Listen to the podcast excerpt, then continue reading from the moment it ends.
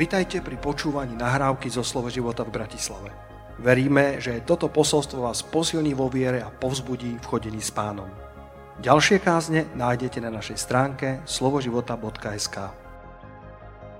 Aleluja, takže ešte raz vitajte pri, pri tomto vysielaní.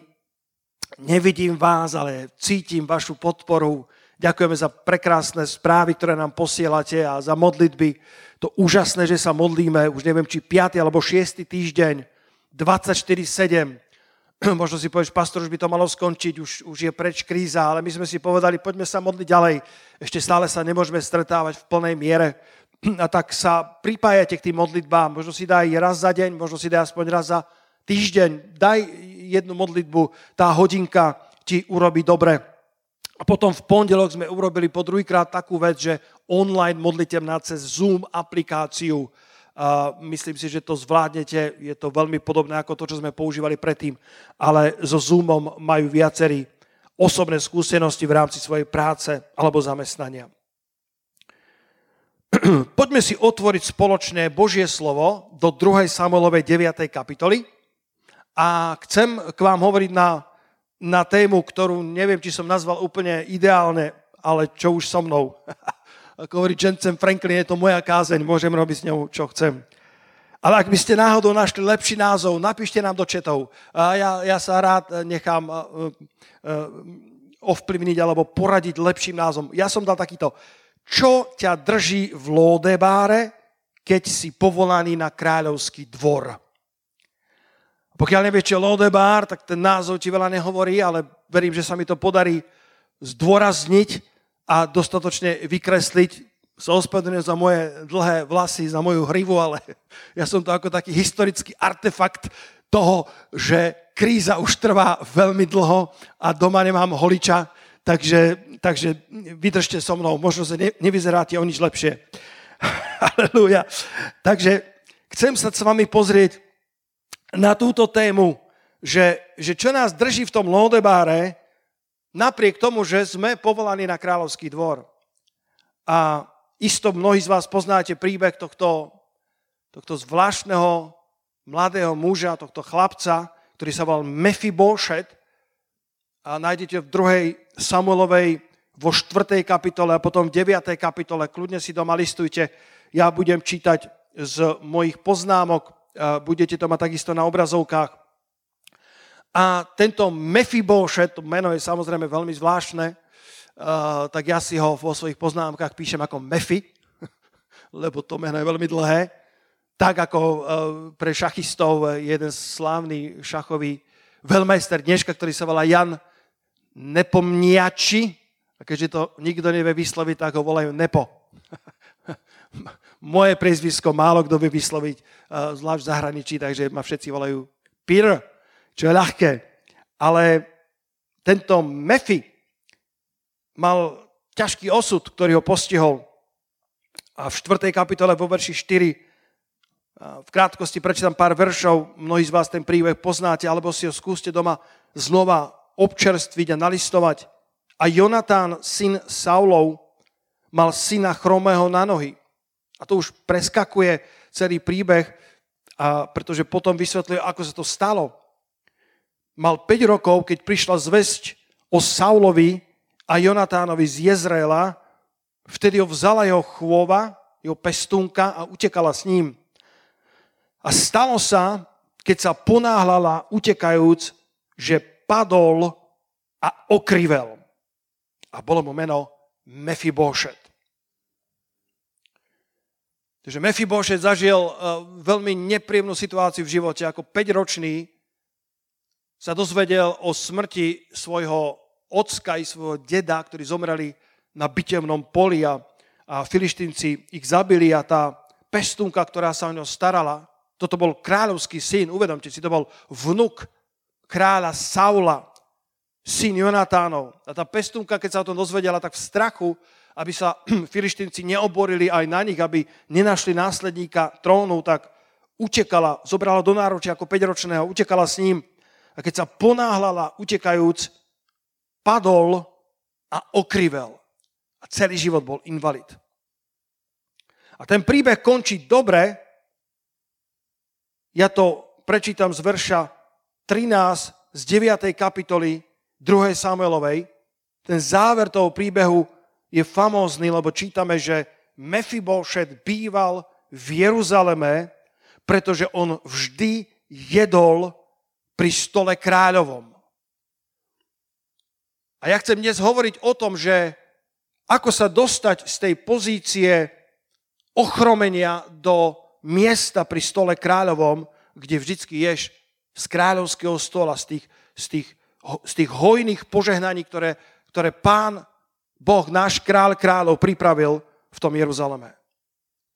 A Mefibošet napriek tomu, že bol povolaný, aby bol kráľom a mal kráľovskú krv, mal modrú krv, tak v 2. Samuelovej, v 9. kapitole, vo veršoch 4 a 5, tu nachádzame to mestečko, ktoré som dal do názvu, keďže sa mi lepšie to nazvať nepodarilo, čo ťa drží v Lodebáre, keď si povolaný na kráľovský dvor.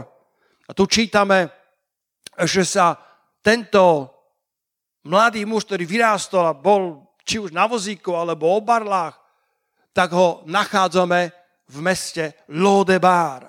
A Lodebár bolo jedno z najmenej významných miest Izraela a dokonca sa prekladá ako lo debar, lo ako, ako zápor a debar ako, ako pastviny, alebo dokonca slova, komunikácia, čo znamená miesto bez pastvín, miesto izolácie, miesto bez slov, miesto bez komunikácie. Aké je to príznačné, ten, ten, to meno Lodebar Možno si sa ty ocitol na podobnom mieste, ktoré je bez pastvín, bez zaopatrenia, bez komunikácie, v izolácii, možno si ostraktizovaný, možno si sa ocitol v stave, ktorý by sa nazval Lodebárom dnes, napriek tomu, že si Mephibosheth, ktorý je povolaný, aby sedával v Jeruzaleme pri stole kráľovom a jedol chlieb z jeho stola. Bratia, sestry, my sme povolaní O, ja cítim pomazanie na tom. Sláva pánovi, halleluja. Niekto tam napísal, že veľmi očakáva na Božie slovo. Bratu, žehnám ti, nech dostaneš plnú porciu toho, čo očakávaš. My sme povolaní, aby sme stolovali s kráľom. My sme povolaní, aby sme stolovali s kráľom všetkých kráľov, ktorý sa nehambí nazývať nás vlastnými synmi, dokonca bratmi. Nehambí sa volať nás našim, na, svojim bratom. On je ten prvorodený medzi mnohými bratmi. Pán Ježiš nás povoláva, aby sme stolovali v Jeruzaleme a jedol chlieb vždy pri stole kráľovom. To je naše povolanie. Ale prečo sa niekedy tieto kráľovské deti, kráľovskí synovia a dcery ocitajú a prežívajú v Lodebáre? O tom dneska chcem hovoriť. Chcem hovoriť o dvoch myšlienkach, keďže som si povedal, že ešte máme pred sebou niekoľko tisíc nediel ak sa pán nevráti skôr. Tak som si povedal, dneska nepôjdem do všetkých nuansov ani tohto príbehu, ktorý je fantastický, je bohatý, hovorí o zmluvných právach, ktoré máme ako Boží deti. Našli by sme tam množstvo nádherných alegórií a paralel na novú zmluvu. A našli by sme množstvo iných dôvodov, prečo mnohé kráľovské deti zostávajú v Lodebáre, napriek tomu, že Dávid král ich volá do Jeruzalema. Ale dnes poviem len o dvoch dôvodoch, ktoré nás držia v reťaziach. Miňo, škoda, že si nedoniesol nejakú poriadnu, um, zhrdzavenú veľkú reťaz. Aby som ukázal ľuďom, že sú také dve reťaze, ktoré ťa môžu držať v Lodebare napriek tomu, že si povolaný, aby si sedával s kráľom v Jeruzaleme. A to prvou reťazou, o ktorej dnes budem hovoriť, je tvoja minulosť, ktorá ťa dokáže držať v lodebáre len vtedy, ak jej to dovolíš. Lebo by ste sa divili, bratia a sestry, nie nikoho, ktorý by nemal vo svojej minulosti veci, ktoré by najradšej vymazal. A dokonca nie nikoho, kto by nemal akýsi handicap vo svojom živote tak ako Mephibosheth mal dramatický handicap, lebo čítame, že krýval na obe svoje nohy. Okrýval pri tom, ako ho tá pestúnka niesla. Dokonca v tom verši 13, v 9. kapitole 2. Samolovej, kde sme čítali ten happy end, ten šťastný koniec, že Mefibošet býval v Jeruzaleme, pretože on vždy jedol pri stole kráľovom a ten dovetok je a krýval na obe svoje nohy. On, on sedel na mieste, ktoré pre ňo král zarezervoval, vyarendoval, ktoré mu pripravil a predsa stále ešte krýval na obe nohy. Čo je podľa mňa symbolika toho, že aj my, keď sme Bohom pozdvihnutí, ešte stále možno niektoré handicapy vo svojom živote nosíme. Možno nie všetko bude, bude zmenené v okamihu. A, a ešte stále tento mladý pastor, zakričte haleluja na to, tento mladý pastor na, na veky vekov budem, tak ako apoštol Pavol povedal o sebe, že prenasledovateľ a trízniteľ cirkvy na ktorom Boh ukázal pre veľkú milosť a svoje veľké milosedenstvo a povážil ma za verného a postavil do služby. Apoštol Pavol, napriek tomu, že bol povolaný za apoštola Ježiša Krista, za veľkého apoštola, stále bol prenasledovateľ a trízniteľ, mučiteľ církvy.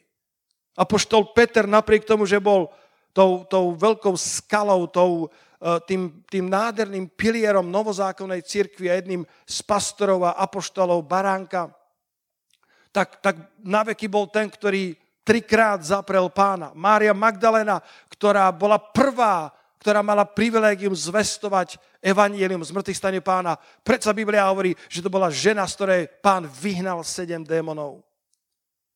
A tak istý Bilak zostal aj na tomto Mefibošetovi, ale sedával pri stole kráľovom. Keď sme žili príliš dlho v Lodebáre, ťažko sa nám zvyká na Jeruzalem. Keď sme príliš dlho žili vo svojich porážkach, ťažko sa nám zvyká na stolovanie s kráľom. Ak máte malé deti, pravdepodobne ste videli dobu ľadovú. Môže vidieť vaše roky, ktorí z vás ste videli dobu ľadovú. Videl som niekoľko rúk v tejto sále, ale možno, že aj vy ste zdvili ruku, možno ste e, to videli napriek tomu, že malé deti nemáte. Sú to krásne príbehy o tom mamutovi a, a čo tam je sit, ten leňochod a, a tiger a, a, potom ďalšie postavičky, ktoré pribúdajú a, a dobaľadová trojka, ak sa dobre pamätám, tak má tam ten príbeh, ako sa dostávajú z tej doby ľadovej do, do toho nižšieho územia, kde zrazu objavia ako keby ten, to podsvetie, kde objavia dinosaurov a ešte taký rurálny, taký drsný svet a tam je ten, akože sa volá Bak. Bak, to je taký ten, ten, ten um, pirátsky, uh, také zvieratko, ktoré, ktoré všetko zvládne v tom svete. A potom, keď zvíťazia nad tou obludou, nad tým rudým a, a tá kvázi rodinka, alebo tá partia tých starých dobrých priateľov sa chce vrátiť hore na ten normálny svet, tak, tak hovoria tomuto Bakovi, ktorého si veľmi oblúbili, k tomuto drsňákovi, hovoria, poďte s nami hore do nášho sveta. A tá replika, ktorú povie ten Bak, ma nedávno tak oslovila, že som si povedal, wow, o tomto musím povedať v kázni. A tá replika bola, že on sa tak zamyslel a pozeral si ten svoj tú svoju dýku, ten svoj nôž, ktorý bol zo zuba toho, toho rudyho, tej obludy a, a rozmýšľal a zvažoval medzi tým svetom a tým svetom a hovorí, fú, asi by som s vami rád išiel, lebo už tak dlho žijem tu dole, že som si myslel, že tu dole je vlastne hore. Koľko ľudí tak dlho žilo dole, že si nevedia predstaviť, že existuje život hore. Môžete na to povedať amen. Tak dlho ľudí, tak, tak dlho si navykli na ten svoj život dole, že, že v podstate si myslia, že to je život hore, alebo že či ešte existuje nejaký lepší život hore. Myslíme si, že Lodebár je našim osudom. Možno sme si privykli na nedostatok. Možno sme si privykli na ohováranie druhých. Máme neustále názory o každom kritizujeme druhých, skús robiť také preview, skús robiť taký prehľad svojich rozhovorov za posledné týždne alebo svojich myšlienkových svetov, koľkokrát si posudzoval iných, koľkokrát si mal názory o tom, ako by iní mali žiť. A možno si povieš, však takto žijem stále, to je predsa hore. A možno, že je to dole. Len si tak dlho žil dole, že si myslíš, že tvoje dole je vlastne hore. Ten Lodebar symbolizuje miesto bez pastvín. Ten Lodebar symbolizuje miesto, kde, kde žijeme ďaleko pod levelom potenciálu, ktorý ako kráľovskí synovia a céry máme. A pán nás chce vziať, bratia a sestry, v tomto období, aby sme vystúpili na vyšší level, aby sme z Lodebáru sa vedeli presťahovať, premiestniť do Jeruzalema, ktorý je symbolom Božej prítomnosti, ktorý je symbolom stolovania s kráľom. Tento svet nepotrebuje nové náboženstva, tento svet nepotrebuje lepších kazateľov, tento svet doslova túži, vzliká, vzdychá, aby uvidel zjavenie synov Božích. Syn Boží s veľkým S. Prepačte, syn Boží s veľkým S sa dávno zjavil, ale celé stvorenstvo túži po zjavení synov Božích, synov a dcer, ktorí možno budú mať ešte nejaké handicapy, ako mal Mephibosheth. Boh nás nežiada absolútnu dokonalosť. Boh od nás nežiada bezchybnosť. Akorát od nás žiada, aby sme zanechali nízky lodebár, ako ten bak, ktorý si tak navykol na ten život dole, že si myslel, že neexistuje život hore, alebo si myslel, že ten život dole je vlastne život hore. Mohli sa tie naše návyky stať takou súčasťou našej výbavy, našej kultúry, že ich považujeme za niečo správne, až dokiaľ nepríde slovo Božie do tvojho života, až dokiaľ Svetý Duch na to neukáže prstom a povie, toto, čo žiješ, je ďaleko pod levelom potenciálu kráľovskej céry, kráľovského syna. Mephibosheth, si povolaný, aby si sedel pri kráľovi, Počuj ma, Mefibošet, si povolaný, aby si jedával vždycky s kráľom jeho chlieb. Len niekedy nás tam drží naša minulosť. Mefi sa ani neodvážil snívať o kráľovskom dvore. Dobre poznal rany svojej minulosti. A my nevieme zmeniť svoju minulosť, ale svoju budúcnosť áno. 1. Petra, 3. kapitola, verš 9, niekoľko veršov dnes prečítam, niekoľko citátov vám dám a nech Boží duch pracuje s tým v našich srdciach, pretože nás chce dostať z Lodebáru do Jeruzalema. O, viete si to predstaviť, bratia a sestry, keby všetci Mefibošetovia, každý z nás máme nejaký byľak, každý z nás máme nejaký handicap, každý z nás, niekto má funkčnú rodinu, ale nemá funkčné financie, niekto má funkčné financie, ale zápasy so samotou, niekto zápasy so svojou minulosťou, ktorá sa mu snaží vnikať do jeho prítomnosti. A niekto mal vynikajúcu minulosť, ale momentálne stagnuje. A tu je napísané v 1. Petra 3.9 neodplacujúci zlého za zlé, alebo nadávky za nadávku. Ale naopak, žehnajte, vediac, že ste na to povolaní, aby ste zdedili požehnanie. Ak máme žehnať druhým ľuďom, ak máme byť ľuďmi, ktorí neodplacujú zlého za zlé alebo nadávky za nadávku, tak jeden z dôvodov, ktorý ti v tom pomôže, jeden z argumentov, jeden zo stavov, ktorý ti pomôže žiť taký život je, že vieš, že si povolaný zdediť požehnanie. To, ako sa správame k druhým, je do veľkej miery ovplyvnené tým, ako vidíme svoju budúcnosť. Pokiaľ sa obávame o svoju budúcnosť, tak eh, nemáme dostatočný potenciál žehnať druhým, keď je nám ťažko. Moja otázka dnes je, že v akom svete žiješ? Či je to svet väzenia tvojich zlyhaní, alebo je to svet slobody odpustenia v Ježišovi Kristovi. Lukáš 19. kapitola je príbeh o Zacheovi, ktorý, ktorý mnohí poznáte. Niekoľkokrát mi pán dal na to niekoľko úžasných zjavení a, v tých posolstvách som som naozaj vnímal jeho pomazania. Tentokrát chcem len krátko sa vrátiť k Zacheovi a ukázať niečo, čo som nikdy predtým nevidel. Po 30 rokoch čítanej Biblie. Vieme, že Zacheus bol bohatý a nadcolník, bol šéf colníkov, ale bol malej postavy. Každý máme svoj handicap. Bol malej postavy, bol bohatý, bol, bol Bol ctený nie preto, že by ho mali radi, ale preto, že sa ho báli, ale bol malé postavy. Nie je nikto, kto by to mal všetko. Nie je nikto, kto by mal všetko vyriešené dokonale. Každý z nás má nejaký handicap.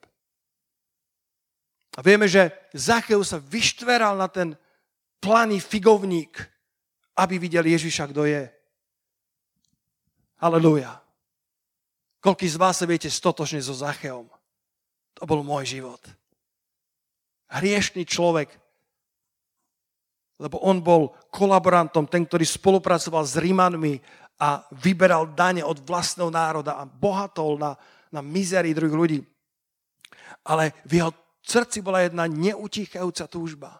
Nájsť zmysel života, nájsť, prečo sme tu na tejto zemi. A keď počul o tom rabínovi, ktorý bol tak iný ako všetci ostatní, o Ježišovi Kristovi. A ja ti dnes chcem povedať o mojom priateľovi Ježišovi Kristovi. Ježiš Kristus pre mňa nie je len historická osoba, on je historická postava. On je pre mňa každodenná skúsenosť. On je pre mňa niekto, kto ku mňa hovorí. On je, on je niekto, koho vnímam vo svojom živote. Tak ako na uh, Speaker's Corner v Londýne. Bol som tam, to je to miesto, kde, uh, kde si môže kdokoľvek postaviť stoličku a kázať uh, z, toho, z toho miesta, čokoľvek sa mu zachce. A ja som tam bol a boli tam kazatelia kresťanskí, boli tam kazatelia moslimskí, boli tam filozofovia. Každý rozprával, čo chcel a jeden kazateľ z armády spásy sa postava na stoličku a kázal Krista tým ľuďom. A, a ľudia sa opýtali, ako ty vieš, že Ježiš Kristus žije? A on odpovedal, dnes ráno som s ním pol hodinu rozprával. Ježiš Kristus je reálny, je živý. A tento malý Zacheus sa vyštveral na ten figovník, aby videl, kto on je. A verím, že je to túžba aj tvojho srdca, môjho určite áno Nielen získať viac požehnania, nielen získať viac prosperity alebo viac priateľov, ale na prvom mieste vidieť, kto on vlastne je. A ten planý figovník, priatelia, môže alegoricky symbolizovať Golgotský kríž. A chceš vidieť, aký je Ježiš, nepôjde to inak ako cez Golgotský kríž. Kríž nám dáva úplne novú perspektívu. Keď sa ti zdá, že si sa ocitol v Lodebáre a tvoj život stratil príchuť, nože príď znova ku krížu. Znova vezmi sveté písmo. Utekaj k zdroju, znova sa navráť k pravde a získaš úplne novú perspektívu. Tak ako tento Zacheus, napriek tomu, že mal prosperitu, ale mal iný Lodebár, nenávidený od ľudí, človek so stratenou existenciou, ako sa vyštveral na ten planý figovník. Nech mi dovolíte to kázať alegoricky na ten Golgotský kríž. Zrazu uvidel Krista takého, aký on naozaj je. Ak potrebuješ sa vymaniť zo svojho lodebaru, príď ku krížu. Mám tu niekoľko citátov od Billyho Grahama, ktoré som si vypísal od tohto veľkého generála Božieho, ktorý zosnul len a zda dva roky dozadu a odišiel k pánovi, povedal, jedného dňa sa dočítate o tom, že Billy Graham zomrel. Neverte tomu ani slovo. Budem oveľa živší, ako som teraz. Akorát som zmenil adresu a predišiel som vás do slávy. Billy Graham povedal, prečítal som poslednú stranu Biblie. Všetko dopadne dobré. Alebo nebo nerobí tento život menej dôležitým. Naopak, robí ho dôležitejším. Že ak máš perspektívu kríža, ak máš perspektívu pravdy, ak máš perspektívu neba, tak to vôbec kresťana nerobí menej efektívnym na tomto svete. Naopak, realita neba robí tento život o to dôležitejší, pretože chceš žiť tak, aby si raz v nebi dostal veľkú odplatu. Chceš žiť tak, aby si pomáhal druhým ľuďom, lebo vieš, že nebo raz pomohlo tebe. Nože prídi ku Golgotskému krížu, lebo až tam dokážeš vidieť Krista a úplne novú perspektívu svojej budúcnosti. A ešte jedna drobnosť, ešte jedna dobrá správa. keď prídeš ku krížu, nielen, že ty uvidíš Krista, Kristus uvidí teba. Lebo je napísané v Lukášovi 19, neviem presne, ktorý verže, to môžete pozrieť, že tretí, štvrtý, Ježiš sa zastavil pod tým stromom a evangelický preklad hovorí, pozrel hore na neho a zavolal Zaché. Aleluja. Verš 5 je to. Ako prišiel Ježiš na to miesto, pozrel hore. Evangelické hovorí, pozrel hore na neho a zvolal Zaché. Priatelia, je dobré mať priazeň od ľudí. Ale ak ju nemáme, nevadí. Lebo keď sú na teba upreté oči kráľa, všetko bude OK. Je dobré mať priazeň od ľudí. Pán sa O pánovi napísané, že rástol v milosti, rástol v priazni u Boha i u ľudí. Ale sú chvíle, kedy nemáme priazeň od ľudí. Dobre. Dôležité je, aby oči kráľa boli upreté na nás a aby on nás volal podľa mena. S radosťou môžeme žehnať druhým, lebo dobre vieme, že sme dedičmi požehnania. Oči kráľa sú upreté na teba a zvoláva Zaché, dnes musím večerať s tebou. To bola oslava. Takú večeru, ako vystrojil Zacheus s celou svojou rodinou. Jericho celé 10 ročia nevideli. Zacheus pripravil tie najlepšie jedla a pozval celú rodinu, pretože Ježiš sa k nemu pozval na večeru. A Zacheus bol zmenený človek. Polovicu svojho majetku dal dal chudobným a ak niekoho oklamal, vrátil štvornásobne. Pre anglicky hovoriacich tá, tie tri Bčka believe, belong, behave. To je správna postupnosť. Najprv je to viera, potom je to pocit náležitosti, že patríš a až potom je to zmena správania. Náboženstvo hovorí, zmen svoje správanie. Kristus hovorí, uver vo mňa. Preži moju lásku believe, belong a potom príde zmena behave. Tak ako Zachus zažil Krista vo svojej rodine, zažil Krista naživo, zažil ho pri večeri a ten človek už nikdy viac nebol ten istý. Zo svojho lódebáru ho dostal pán do Jeruzalema pri stole kráľovom Zacheus sa stal novým človekom. A pán povedal, či je tento nemal právo na to, aby vyšiel vonku z Lodebáru, dovolte mi to parafrázovať, veď aj on je synom Abrahamovým. A Ježiš povedal, ja som prišiel hľadať a zachrániť to, čo bolo zahynulo. Lukáš 19, verš 10, leitmotiv celej knihy Lukáša. Ježiš neprichádza hľadať dokonalých, Ježiš prichádza hľadať lodebárčanov a pozýva ich, lebo všetci sú pozvaní ku stolu kráľovmu. Všetci sú pozvaní. Syn človeka prišiel hľadať a spasiť Lodebarčanov. To, čo bolo zahynulo. Prišiel nás zavolať s našimi okriveniami. Víš, niektoré okrivenia sme dostali nie preto, lebo sme niečo spravili zlé. Tá pestúnka niesla malého Mefibošeta a nechcela ho upustiť. Možno, že sama žila celý život s vyčitkami svedomia. Isto áno. Aj my sme boli niekedy nesení autoritami, nesení rodičmi, nesení pestúnkami, ktoré nám nechceli ublížiť, ale nás upustili a niečo sa v našom živote pokrivilo. Nemôžeš žiť istý čas bez toho, aby sa v tvojom živote nič nepokrivilo. Nie je možné ísť životom bez toho, že by život na teba nechal nejaký otlačok. Ale môžeš žiť pri stole kráľovom aj s tými otlačkami.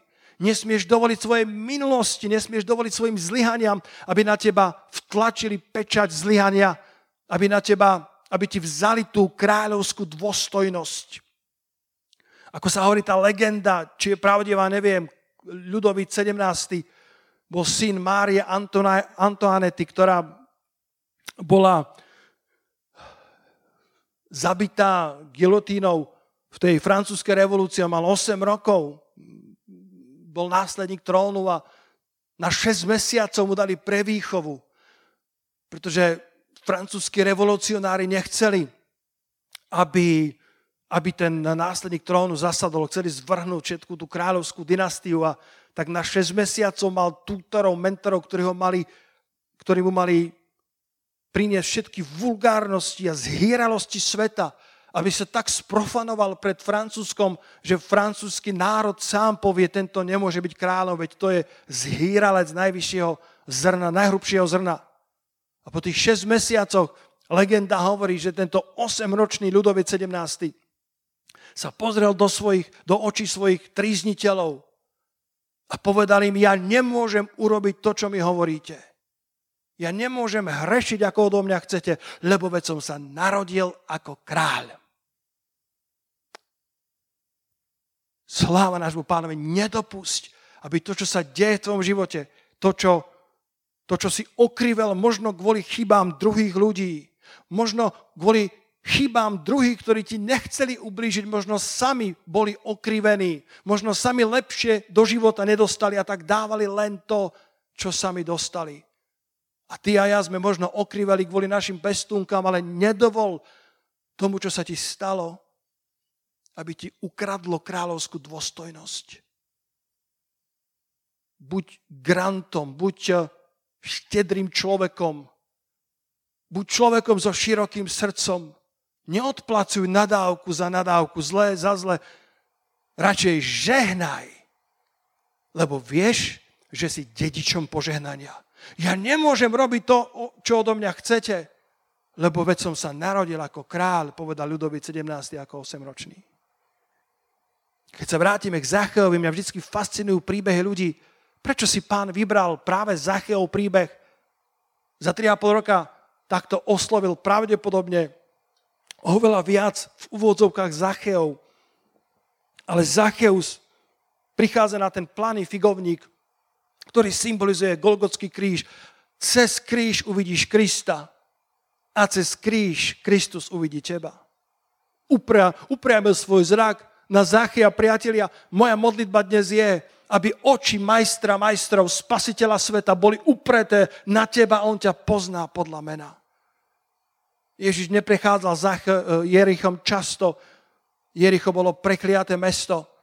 Možno tam bolo raz alebo dvakrát a stretol tam a stretol tam Zachea a nepotreboval od nikoho, aby povedal, aby sa opýtal, kto je tento malý muž, ale priamo zabodol oči do ňa a povedal, Zaché, zídi rýchlo dole, lebo dnes musím zostať v tvojom dome. Ale Zacheus, viete čo? Opustil svoj lódebár. A nakoniec si ho história pamätá ako Zachea colníka biskupa Cezareje. Tento Zacheus, tento nadcolník možno mal talenty, o ktorých netušil. Ale Boh pre, previdel cez to všetko, cez tú škrupinu a povedal, Zaché, mám plán pre teba, oveľa väčší, než si dokážeš predstaviť. Zaché, cez všetky tvoje handicapy, ja mám pre teba miesto, rezerváciu pri stole kráľovom. Tvoja vysačka je tam, je to prázdne miesto. Je, je rezervované pre teba, Zaché. Nože, opusti svoj Lodebár ja sa chcem pozvať k tebe na večeru a jedno stretnutie s Kristom zmení tvoj život na veky. Tak ako Zacheov život. Celá rodina bola zmenená. S veľkou radosťou rozdával svoje ťažko nadobudnuté financie, lebo stretol niekoho, kto bol oveľa väčší ako všetko bohatstvo alebo reputácia, ktoré mal. A Biblia si ho, história si ho pamätá ako, ako Zachia, colníka, biskupa Cezare. Stal sa pastorom Cezarej. A ten byľak, tú svoju okrivenosť colníka mu tiež zanechala. Colník Zacheus a predsa biskup Cezareje. Doktor Lester Samral prechodil viac ako 100 krajín sveta. Hovorí, že bol niekde v bývalých sovietských krajinách a v jednom veľkom meste stretol pána starostu s jeho manželkou a chýry išli, že manželka bola vychrená prostitútka. Ale starosta si ju zobral. A celé mesto si ju ctilo ako pani starostovú. Boh nás zobral z nášho Lodebáru, Boh nás zobral z našich promiskuit, Boh nás zobral z našich zlyhaní minulosti a zdvíha nás do nového stavu. Už viac nie sme ako ten bak, ktorý dole považuje za hore. Zrazu sme uvideli, že Kristus ponúka lepšie hore. Možno naše obrátenia budú slúžiť iným aby sme ich povzbudili. Ešte jeden citát od Billyho Grahama, keď sme ho dneska priniesli do pozornosti. Počúvaj. Smelosť je nákazlivá.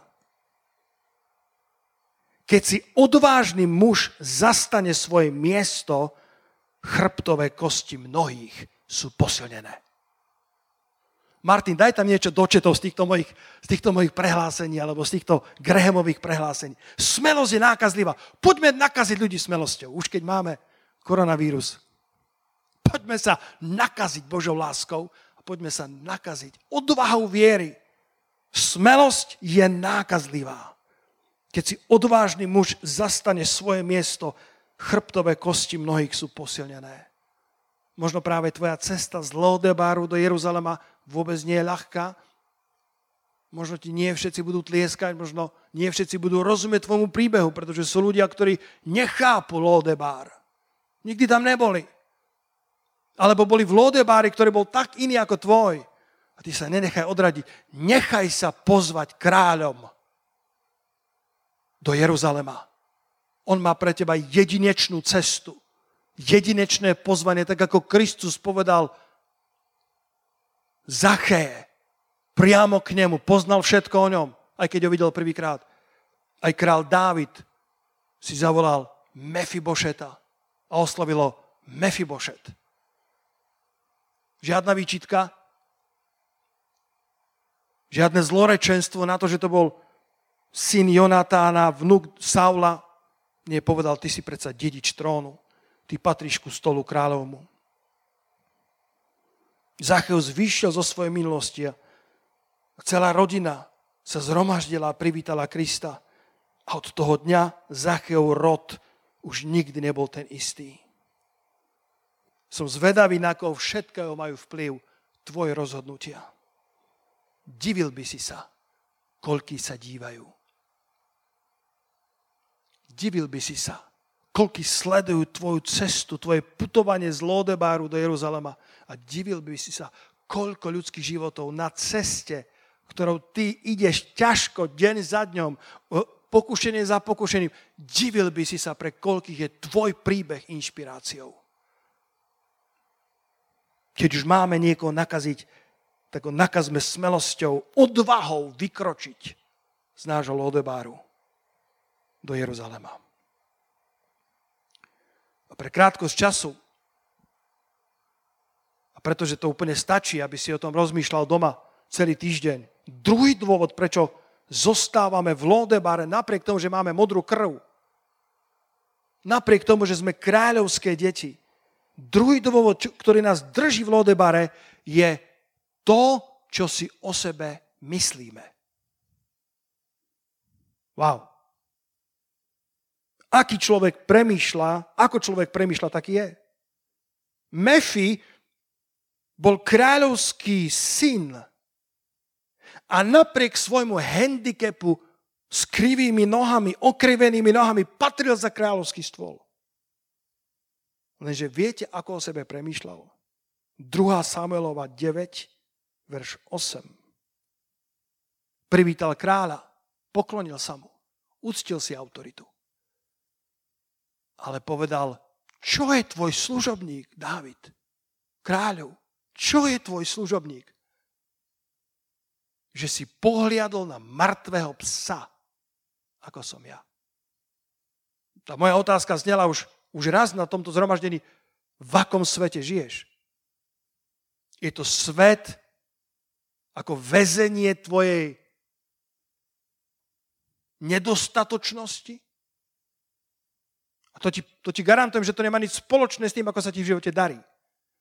A sú ľudia, ktorým sa v živote nedarí, momentálne majú dobrý sebaobraz.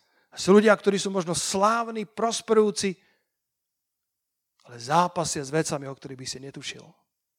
Myslím, že Craig Greshel to povedal. Niekde som to včera počul, že, že žiaden cvenk úspechu nedokáže ohlušiť vnútorný zápas neistot. To nie je o tom, aký status momentálne máš, sociálne, finančne, spoločensky. Žiaden kvalitný úspech v živote neprehluší tvoj vnútorný zápas. Zacheus mal všetko a predsa povedal, ja nemám nič. A urobil extrémny skutok, aby uvidel toho rabína, či náhodou on nie je riešením a vďaka Bohu bol a dal mu nový zmysel života. Počúvaj. Martin, daj toto do četu. Dĺžka tvojho pobytu v Lodebáre závisí od toho, ako sa vidíš. To, ako dlho zostaneš v tej krajine bez pastvín, v tej krajine izolácie. Mnohí z vás ste veľmi tvrdí na ľudí, pretože sami zápasíte so sebou. Odplácate zlé aj za dobré, len preto, že vo svojom vnútri o sebe premýšľate. A teraz mi dovolte to parafrázovať ako o mŕtvom psovi. Tak to povedal Mephibosheth o sebe. Čo je tvoj služobník, že si pohľadol na mŕtvého psa, aký som ja? Dĺžka tvojho pobytu v Lodebáre závisí od toho, ako sa vidíš. Mefi na seba pozeral s pohrdaním. A král Dávid ho videl ako kráľovského syna. Nesmieš stratiť pečať synovstva iba preto, že si prešiel svojim Lodebárom. 2. Samuelova 9. kapitola, verš 7, už len pár minút. Otvorte si 2. Samuelova 9. kapitola, verš 7. Dávid ako predobraz na Krista, král, ako predobraz na kráľa kráľov, Dávid mu riekol, neboj sa, lebo ti istotne učiním milosť pre Jonatána, tvojho otca, a navrátim ti všetko pole Saula, tvojho otca, a ty budeš jesť chlieb pri mojom stole vždycky. Ak sa chceš dostať z Lodebáru, sú dve veci, ktoré dnes ti prinášam. Prvá, je, tá prvá vec, nedovol svojej minulosti, alebo svojim zlyhaniam, alebo okriveniam, za ktoré možno nemôžeš. Aby ťa držali v Lodebáre. Nedovol svojim handicapom, aby ťa ostraktizovali, aby ti zabránili sadnúť si na rezervačku, na miesto, ktoré král kráľov pre teba pri svojom stole rezervoval. Koľký z vás máte povolanie od samotného kráľa presne adresované na vás. Zaché, Mephibosheth. A zostávate v Lodebáre, lebo si poviete, ja som krivý na svoje nohy, ja, ja tam nepatrím, ja nie som ako hen tu pastor, ja, ja mám príliš veľa handicapov. A Boh vie použiť tvoj život napriek tvojim handicapom.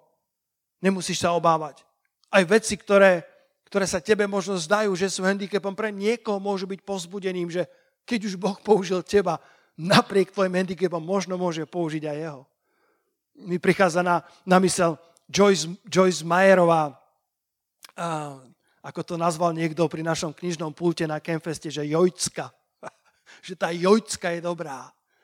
A ona, ak ste ju niekedy počuli, a obávam, a teda myslím si, že nie nikoho, kto ma teraz počúva, kto ešte nepočul meno Joyce Mayerová, si väčší učiteľ Božieho slova, dnes možno nie, alebo známejší. A ak ste ju počuli, tak viete, že má veľmi hrubý hlas.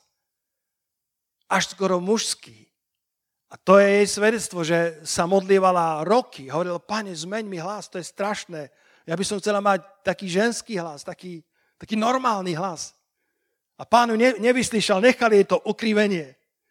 A na pozbudenie raz dostala svedectvo z väznice, kde jej písal väzeň na desiatky rokov odsudený, ktorý povedal, pani Majerová, niekto mi poslal kazetu s vašim kázaním.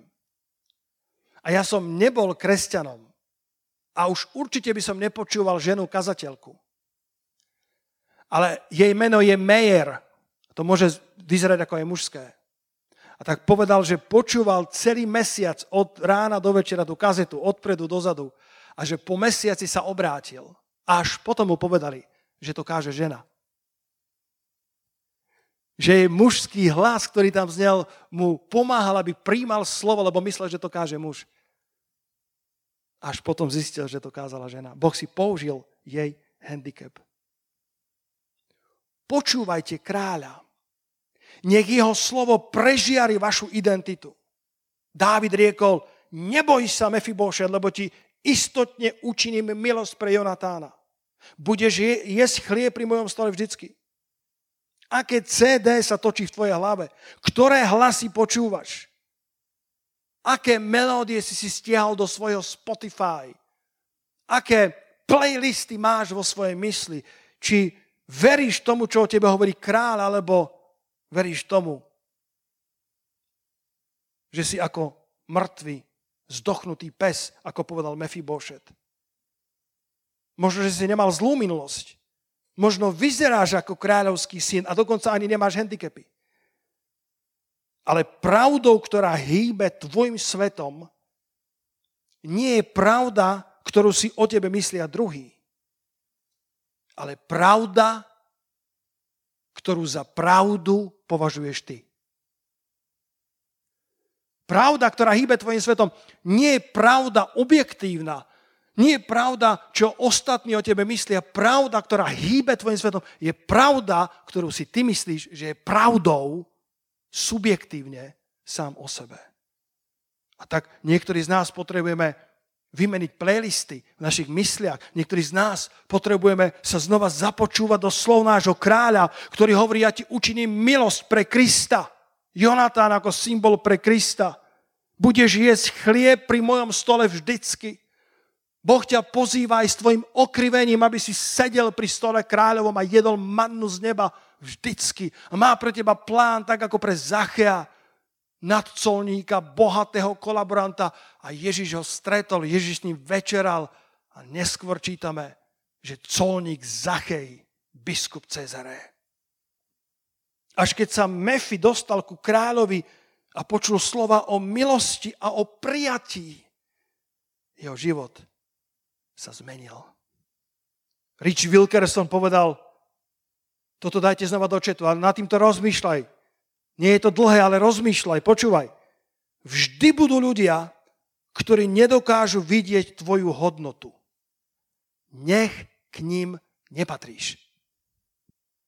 Vždy sa nájde ľudia, ktorí mohol by si urobiť čokoľvek, keď niektorí ľudia sa rozližiť a nechcú mať radi, tak ťa nebudú mať radi.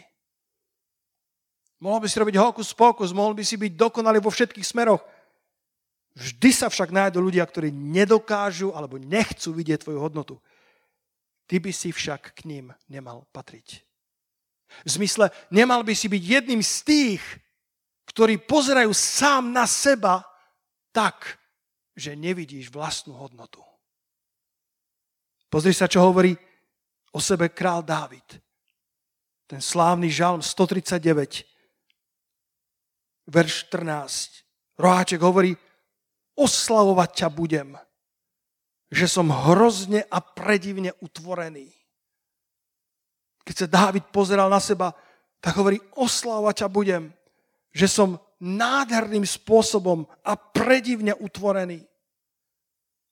Ja som si to vypísal aj z prekladu nádej pre každého.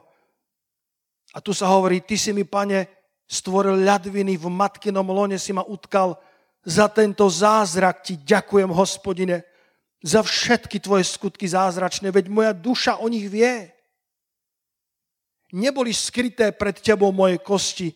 A aj keď som v skrytosti stvorený, utkaný som v hlbinách zeme. Už v zárodku ma uvidel tvoj zrak do tvojej knihy som bol zapísaný. I každúčký deň môjho života skôr, ako nad ním zasvietilo slnko. Ak je toto pravda o mne, bratia a sestry, ak je toto pravda o tebe, tak už nikdy viacej neponižuj Božie stvorenie. Už nikdy viacej nedegraduj Mefibošeta. Už nikdy viacej nehovor zlé o tom, koho Boh stvoril takto predivne. Do jeho knihy si zapísaný. I každúčký deň tvojho života, dnešok je zapísaný dávno, než dnešok nastal. Dávno predtým, ako nad týmto dňom zasvietilo slnko, Boh mal zapísaný tento deň o tebe vo svojej knihe. Ďakuj Bohu za každý jeden deň, za každúčky dník. Prečo by si sa porovnával s niekým iným? Prečo by si odvádzal hodnotu svojho života od toho, či sa ti darí viac alebo menej ako niekomu inému?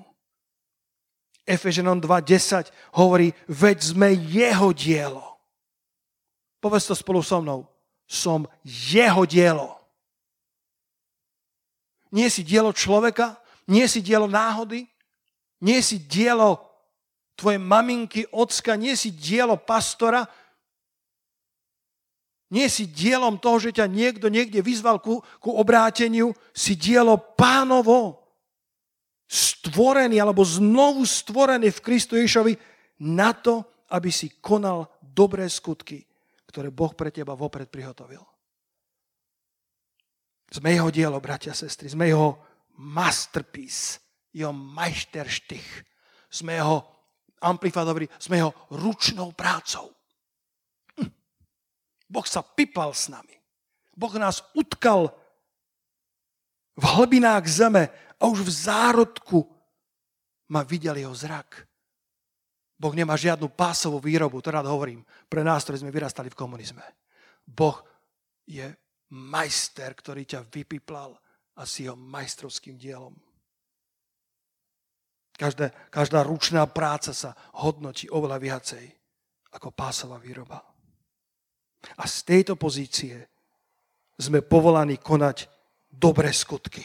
Nie preto, aby sme dobrými skutkami získali svoju hodnotu, ale preto, lebo sme získali hodnotu v ňom, konáme dobré skutky, ku ktorým nás pán dávno povolal.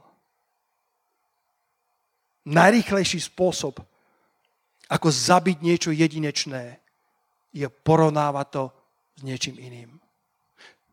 To, že je to jedinečné, to nemení. To, že máš jedinečné povolanie. Bratia, sestry, ja mám jedinečné povolanie. Povieš, pastor, si nejaký pyšný. Vôbec nie. Moje jedinečné povolanie nie je jedinečné vzhľadom na to, že tvoje jedinečné nie je. Ale ja verím, že Boh ma utkal pred stvorením sveta. Verím, že Boh vedel o 21. storočí a videl ma na tej Golgote, tak ako uvidel tam hore Zachea. Tak to uvidel mňa. Zavolal ma, ja som s ním večeral, on večeral so mnou, mám zmluvu s ním a mám svoje okrivenie, aby ste sa divili, čo všetko by som vám vyrozprával, koľko okrivení som zažil. Ale viete čo? Sedím pri stole kráľovom a mám jedinečné povolanie. A ty máš rovnako jedinečné povolanie. Ale najlepší spôsob, ako zabiť jedinečnosť toho povolania, je porovnávať to s niekým iným. Najlepší spôsob, spôsob ako zabiť jedinečnosť tvojho šťastia, je nájsť šťastie niekoho iného a porovnávať to s jeho šťastím. Tá jedinečnosť sa nestráca. Nič to nemení na fakte, že to, čo máš, je unikátne. Akorát v tvojich očiach to stra- začína strácať hodnotu. Vždy sa môžeme nechať inšpirovať od druhých a naučiť sa niečo od nich. Ale viete, ako ja chcem žiť? Chcem žiť tak, aby som oslávil Boha svojim životom. Chcem žiť tak, aby keď jednoho dňa budem hore v nebi, z Božej milosti som prešiel zo smrti do života. Neprídem na súd podľa Jána 5.24. Z Božej milosti tam hore je vysačka s mojim menom Peter Čužík zo Slovenska. Narodený v roku 1971. Povolaný, aby sedel pri stole kráľovom, tu na tejto zemi, ale takisto tam hore. A Biblia hovorí, Vlasto mi odišiel, alebo je ešte tu Vlasto? Vlasto, ak si tu príď. Biblia hovorí, že existuje veľký oblak svetkov. Ja myslím, Židom 12. kapitola. My nevieme presne, čo sa tým myslí, ten veľký oblak svetkov. Ale môže sa tým myslieť to, že, že tam hore v nebesiach Abraham, Izák, Ján Krstiteľ, tam hore v nebesiach sú bratia, patriarchovia, sestry rojové, Tam hore v nebesiach nás predišli naši vzácni súrodenci v Kristu. Niektorí z vás viete, ktorí sú to. A oni sú ten veľký oblak svetkov. A keď prídeme tam hore, do nebeského kráľovstva, verím, že tam budú fantastické zhromaždenia. Tam nebude čas. Tam nebudeme mať žiadne, žiadnych SBS-károv, žiadnych vrátnikov, ktorí by, ktorí by ukazovali na hodinky. Tam budeme na veky. Možno, že príde čas, aby prišlo svedectvo z Asusa Street z roku 1905 o veľkom letičnom prebudení a ja budem počúvať s veľkou radosťou. Ja budem načúvať, čo Boh konal v USA. Možno budú svedectvá, kedy moravskí bratia povstanú a to zhromaždenie bude trvať 150 rokov a nám to nebude vadiť. A potom príde svedectvo, aby, aby eh, povedalo, povedali sestry Rojové o abstinenčnom hnutí na Slovensku. A možno prejdú milióny rokov, ľudsky hovorím. A potom zaznie hlas Otca Nebeského, ktorý povie, a teraz Bratislava, 21. storočie. Príde na mňa Božia bázena. A možno uprostred tých miliard ľudí pozrie na mňa a povie, Peter Čužík, môj učeník, nože povedz, ako pán konal na internátoch v 90. rokoch 20. storočia. Ako ste kázali na uliciach? Ako ste prežili COVID-19?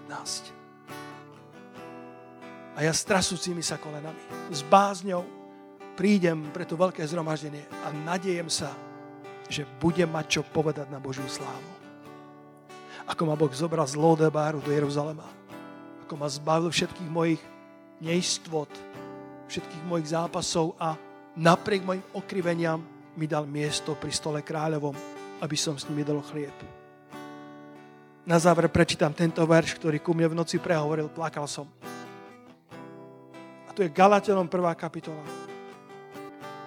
Verše 22 až 24. Ešte jeden človek, ktorý prešiel zo svojho Lodebáru do Jeruzalema. Apoštol Pavol hovorí, a bol som osobne neznámy zborom v Judsku, ktoré sú v Kristovi. Iba toľko, že slýchali, že vraj ten, ktorý kedysi prenasledoval, teraz zvestuje vieru, ktorú predtým hubil.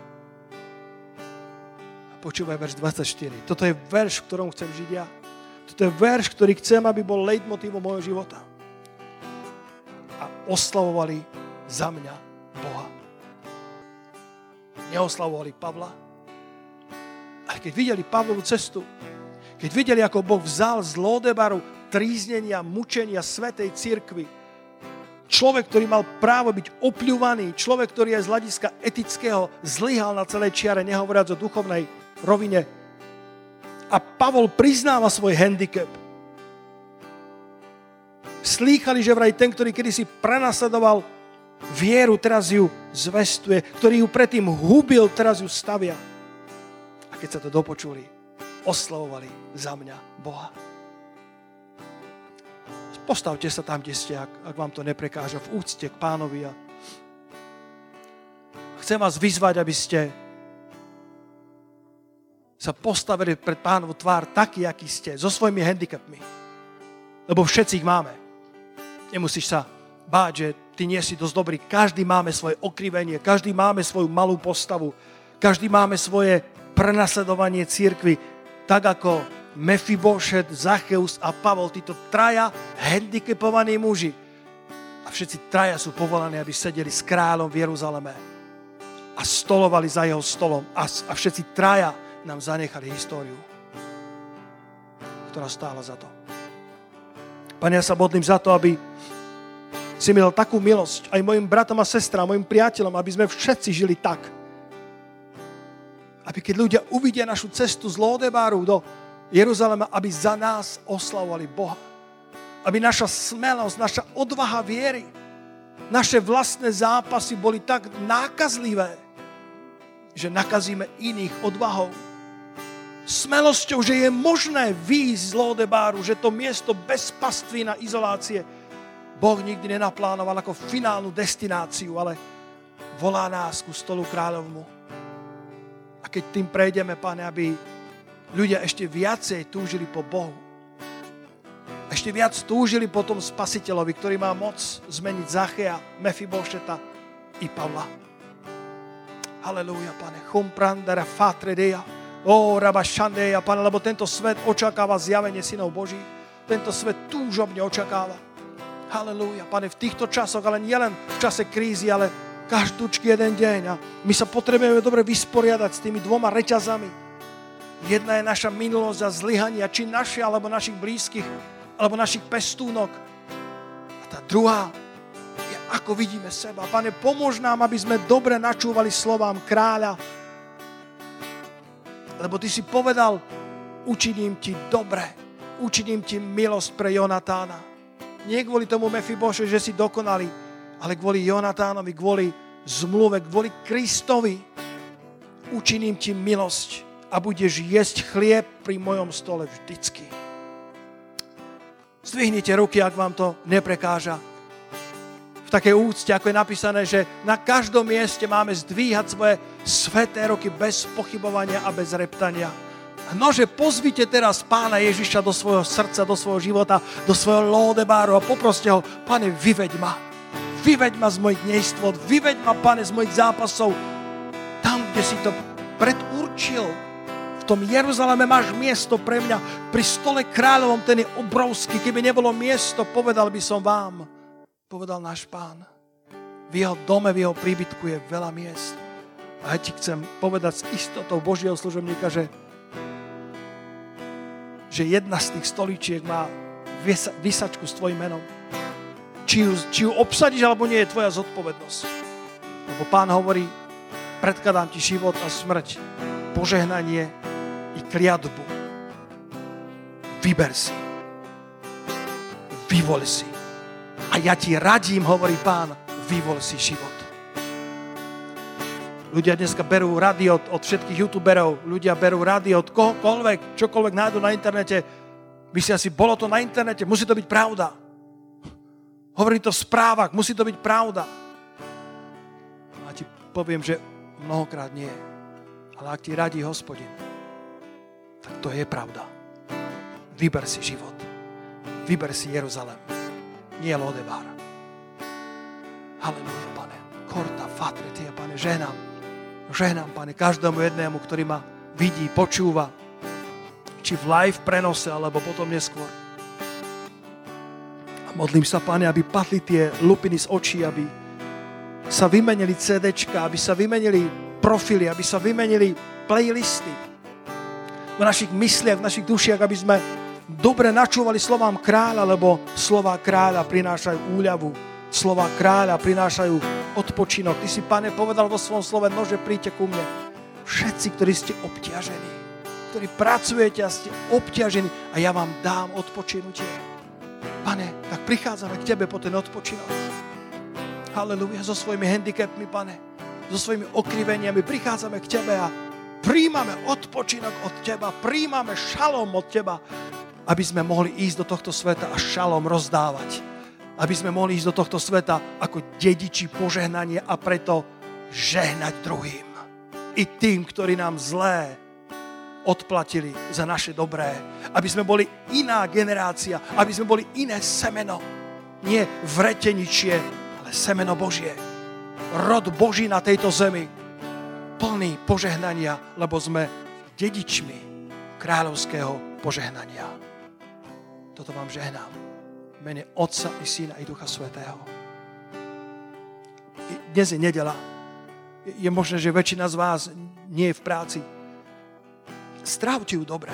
Odpočívajte, majte čas s rodinou. Ak máte nejaký dobrý film, nemám, nemám problém, aby ste si pozreli, ale zostaňte v tomto slove. Približte sa ku kráľovi, a nechajte sa pozvať na kráľovskú večeru.